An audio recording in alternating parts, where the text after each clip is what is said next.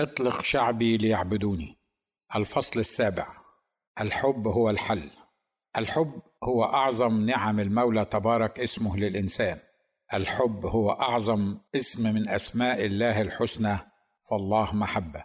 احتفلت كثير من الدول الغربية والولايات المتحدة الأمريكية في الرابع عشر من فبراير بعيد الحب. ملايين الورود تزين الأعناق والبيوت والقلوب. ملايين البطاقات التي تتحدث عن الحب أرسلت إلى ملايين البشر في كل مكان. حتى قيل حسب الإحصائيات الرسمية في الولايات المتحدة أن عيد الحب هو ثاني الأعياد ازدحاما بالمراسلات بعد عيد الميلاد.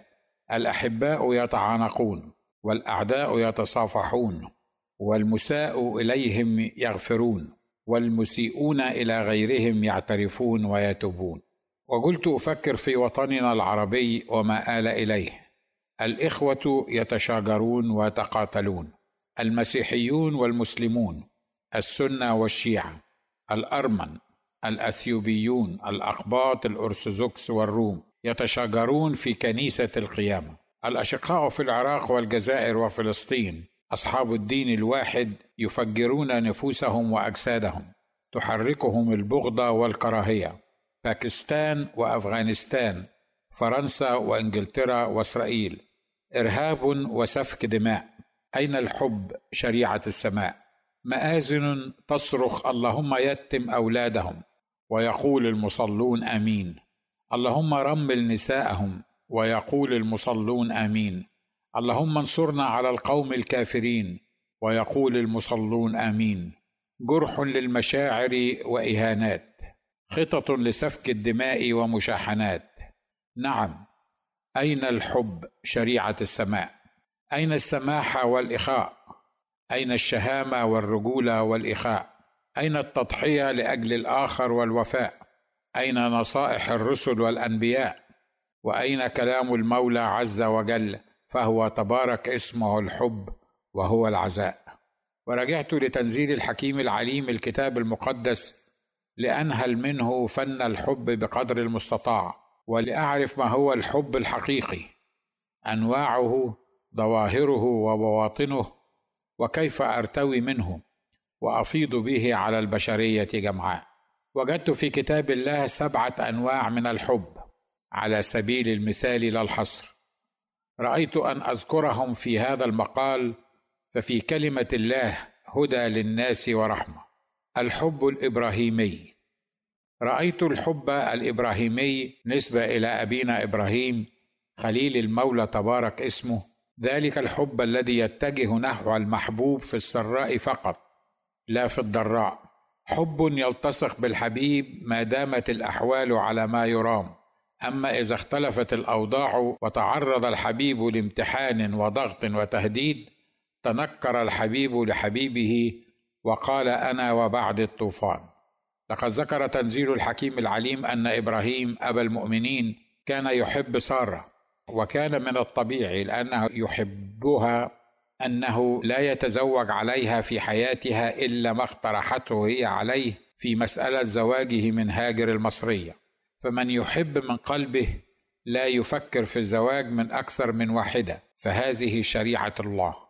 أحبها اصطحبها معه في كل رحلاته إلى أن نزل إلى مصر فطلب منها ما لا يطلبه حبيب من محبوبته فتخلى عن شهامته ورجولته حين شعر بتهديد المصريين له ويقول الكتاب الكريم وحدث لما قرب أن يدخل مصر أنه قال لسراي امرأته إني قد علمت أنك امرأة حسنة المنظر فيكون إذا رآك المصريون أنهم يقولون هذه امراته فيقتلونني ويستبقونك. قولي أنك أختي ليكون لي خير بسببك وتحيا نفسي من أجلك. ورآها رؤساء فرعون ومدحوها لدى فرعون. فأخذت المرأة إلى بيت فرعون. أي حب هذا الذي يتحلى به رجل شرقي؟ فيترك امرأته تذهب لتتزوج برجل آخر ويسلمها بيده لذلك الرجل. إنه حب النفس الذي لا يكترث بالحبيب فكما قلت أنا وبعدي الطوفان. الحب الثاني هو الحب الإسحاقي نسبة إلى إسحاق ابن إبراهيم وهو حب المصلحة حب مغرض ذو أهداف.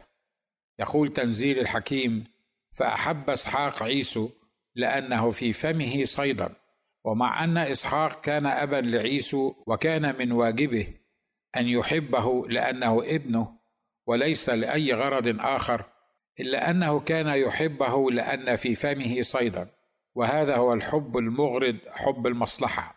حتى أنه طلب من عيسو أن يذهب ليصطاد له من الذبائح ويقدم له طعاما لكي تباركه نفسه. فما علاقة الذبائح والطعام ببركة من الله كانت لابنه. لابد أن تعطى بغير حساب. الحب الثالث هو الحب الدليلي. نسبة إلى دليلة عشيقة شمشون الذي ذكره العهد القديم في سفر القضاة وهذا هو حب غاش خادع متملق مدمر يتظاهر فيه الحبيب بالحب للمحبوب حتى يتمكن منه لاذلاله لقد استخدمت هذه المرأة اللعوب سلاح الحب في قتل شمشون قاضي إسرائيل آنذاك وقيل فيها وأنامته دليلة على ركبتيها ودعت رجلا وحلقت سبع خصل من رأسه وابتدأت بإذلاله وفارقته قوته. فهذا ليس حبا بل هو خطة شيطانية لتدمير الحبيب وفصله عن الله. الحب الرابع هو الحب الأمنوني نسبة إلى أمنون ابن داود. حب جنسي خادع. أحب أخته وأحصر للسقم من أجلها. وتظاهر بالمرض وجاءت أخته لتزوره في غرفة نومه فتمكن منها وقهرها واضطجع معها ثم أبغضها أمنون بغضه شديدة جدا حتى أن البغض التي أبغضها إياها كانت أشد من المحبة التي أحبها إياها. ودعا غلامه الذي كان يخدمه وقال اطرد هذه عني خارجا واغلق الباب وراءها. صمويل الثاني 13 هذه شهوة ظهرت في صورة حب. حتى أشبع أمنون غريزته كالحيوان فانقلب حبه إلى بغضة والعياذ بالله. الحب الخامس هو حب عروس النشيد لعريسها وهو حب أناني خامل. لا يعرف ما عليه من واجب بل يطلب فقط ما له من حقوق. فالعريس ينادي محبوبته وقد وقف طويلا خارج غرفتها بالليل وهو يقرأ على بابها ويصفها بأجمل الأوصاف التي إذا ما سمعتها امرأة من حبيب كحبيب هذه العروس لقامت تقبل قدميه. قال لها افتحي لي يا أختي يا حبيبتي يا حمامتي يا كاملتي لأن رأسي امتلأ من الطل وخصصي من ندى الليل. فأبت الحبيبه أن تقوم وتفتح له وقدمت له عذرا أقبح من الذنب فقالت خلعت ثوبي فكيف ألبسه؟ غسلت رجلي فكيف أوسخهما؟ يا له من حب أناني خامل يتقوقع حول نفسه ولا يصنع تجاوبا مع الحبيب. الحب السادس هو الحب السليماني نسبة إلى سليمان ابن داود وهو حب جشع منقسم موزع غير مميز لحكمة الله تبارك اسمه في مسألة الزواج بواحدة فقط. يقول تنزيل الحكيم العليم وأحب الملك سليمان نساء غريبة كثيرة مع بنت فرعون. فالتصق سليمان بهؤلاء بالمحبة وكانت له سبعمائة من النساء السيدات وثلاثمائة من السراري فأمالت نساؤه قلبه لقد شرع السيد المسيح تبارك اسمه أن يتزوج الرجل بامرأة واحدة ويصير الإثنان جسدا واحدا فهو العالم بكل شيء. من يعلم أن تعدد الزوجات ما هو إلا وبال على الفرد والأسرة والمجتمع. الحب السابع هو الحب اليوناثاني نسبة إلى يونسان ابن شاول الملك الأول في إسرائيل. ذلك هو الحب القلب الإلهي المضحي وهذا الحب هو الذي يريده الله من الإنسان في محبته للإنسان. حب لا يقتصر على علاقة بين رجل وامرأة بل قد يكون بين رجل ورجل. امرأة ورجل امرأة وامرأة فالحب الإلهي أصل الوجود وإكسير الحياة. لقد أحب يونسان داود وتعلقت نفسه بنفس داود أحبه كنفسه بالرغم من أنه كان يعلم أنه سيأخذ مكانه في حكم البلاد. فطالما كان داود حيا فلن يتمكن يونسان أن يخلف أباه في الحكم. وتعدت محبة يونسان الكلام فقد أعطى داود جبته وثيابه وسيفه وقوسه ومنطقته. تجرد من كل شيء طوعا واختيارا لأجل الحبيب. وضع كل ما يملك كل مستقبله في يدي منافسه في الحكم. بقى لي أن أقدم حبا فريدا عجيبا شاملا كاملا. اتجه نحو المزدرى وغير الموجود. اثمه فجار خطاه. قيل عنهم أنهم أبناء المعصية أبناء الغضب. أعداء زاغوا وفسدوا سموا الأصلال تحت شفاههم بألسنتهم قد مكروا. ومع كل ذلك فقد أظهر رسول المحبة السيد الرب يسوع المسيح حبا فاق إدراك العقول من نحونا نحن البشر. جاءه الأعمى صارخا يا ابن داود ارحمني. فلم يعبس ولا تولى بل أوقف الجمع والركب ولمس عينيه. جاءته الزانية يحيط بها رجال يرفع كل منهم حجره ليرجمها فلم يأمر بجلدها ولا بإمساكها في بيت حتى تموت بل غفر لها خطاياها وستر عيبها وأنقذها من يد الطغاة الذين هموا برجمها وعلم الجمع أن لا يدينوا غيرهم وهم أهل الدينونة والخطية والعذاب. وقال لهم قولته الشهيرة من كان منكم بلا خطية فليرمها اولا بحجر. جاءه الأعداء ليقبضوا عليه وخرجوا عليه كخروجهم على لص بسيوف وعصي وظن أتباعه أن السيف هو الحل فلا بد من الدفاع عنه تبارك اسمه فهو نبيهم ووليهم. فاستل بطرس أحد حواريه سيفه وقطع أذن عبد رئيس الكهنة. فقال تبارك اسمه قولته الشهيرة رد سيفك إلى غمده لأن جميع الذين يأخذون السيف بالسيف يهلكون وفي حب كامل حقيقي لأعدائه. لم يقل عين بعين وسن بسن والبادي أظلم بل انحنى وأخذ الأذن المقطوعة ووضعها في مكانها فعادت صحيحة. أرسل تلاميذه ليكرزوا بالإنجيل فأوصاهم أن لا يأخذوا معهم في الطريق لا كيسا ولا مزودا ولا أحذية ولا عصي بل أوصاهم أن يحملوا معهم الحب الذي به يستطيعون أن يشفوا مرضى يطهروا برصا ويخرجوا الشياطين من الناس وينادوا بسنة الرب المقبولة. قال لهم إن سلاحكم هو الحب. أحبوا أعداءكم باركوا لاعنيكم أحسنوا إلى مبغضيكم صلوا لأجل الذين يسيئون إليكم ويطردونكم. وقال لهم إن دخلتم إلى قرية أو مدينة ولم يقبلكم سكانها فاخرجوا منها وانفضوا غبار أرجلكم.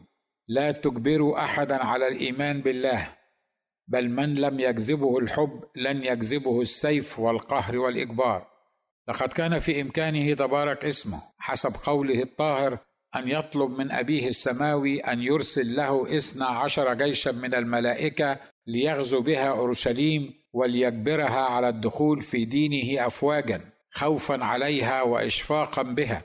لكنه بكى على أورشليم وتمنى لو كانت قد عرفت زمان افتقادها فكيف يجبرها على الاستسلام والخضوع الجبري له؟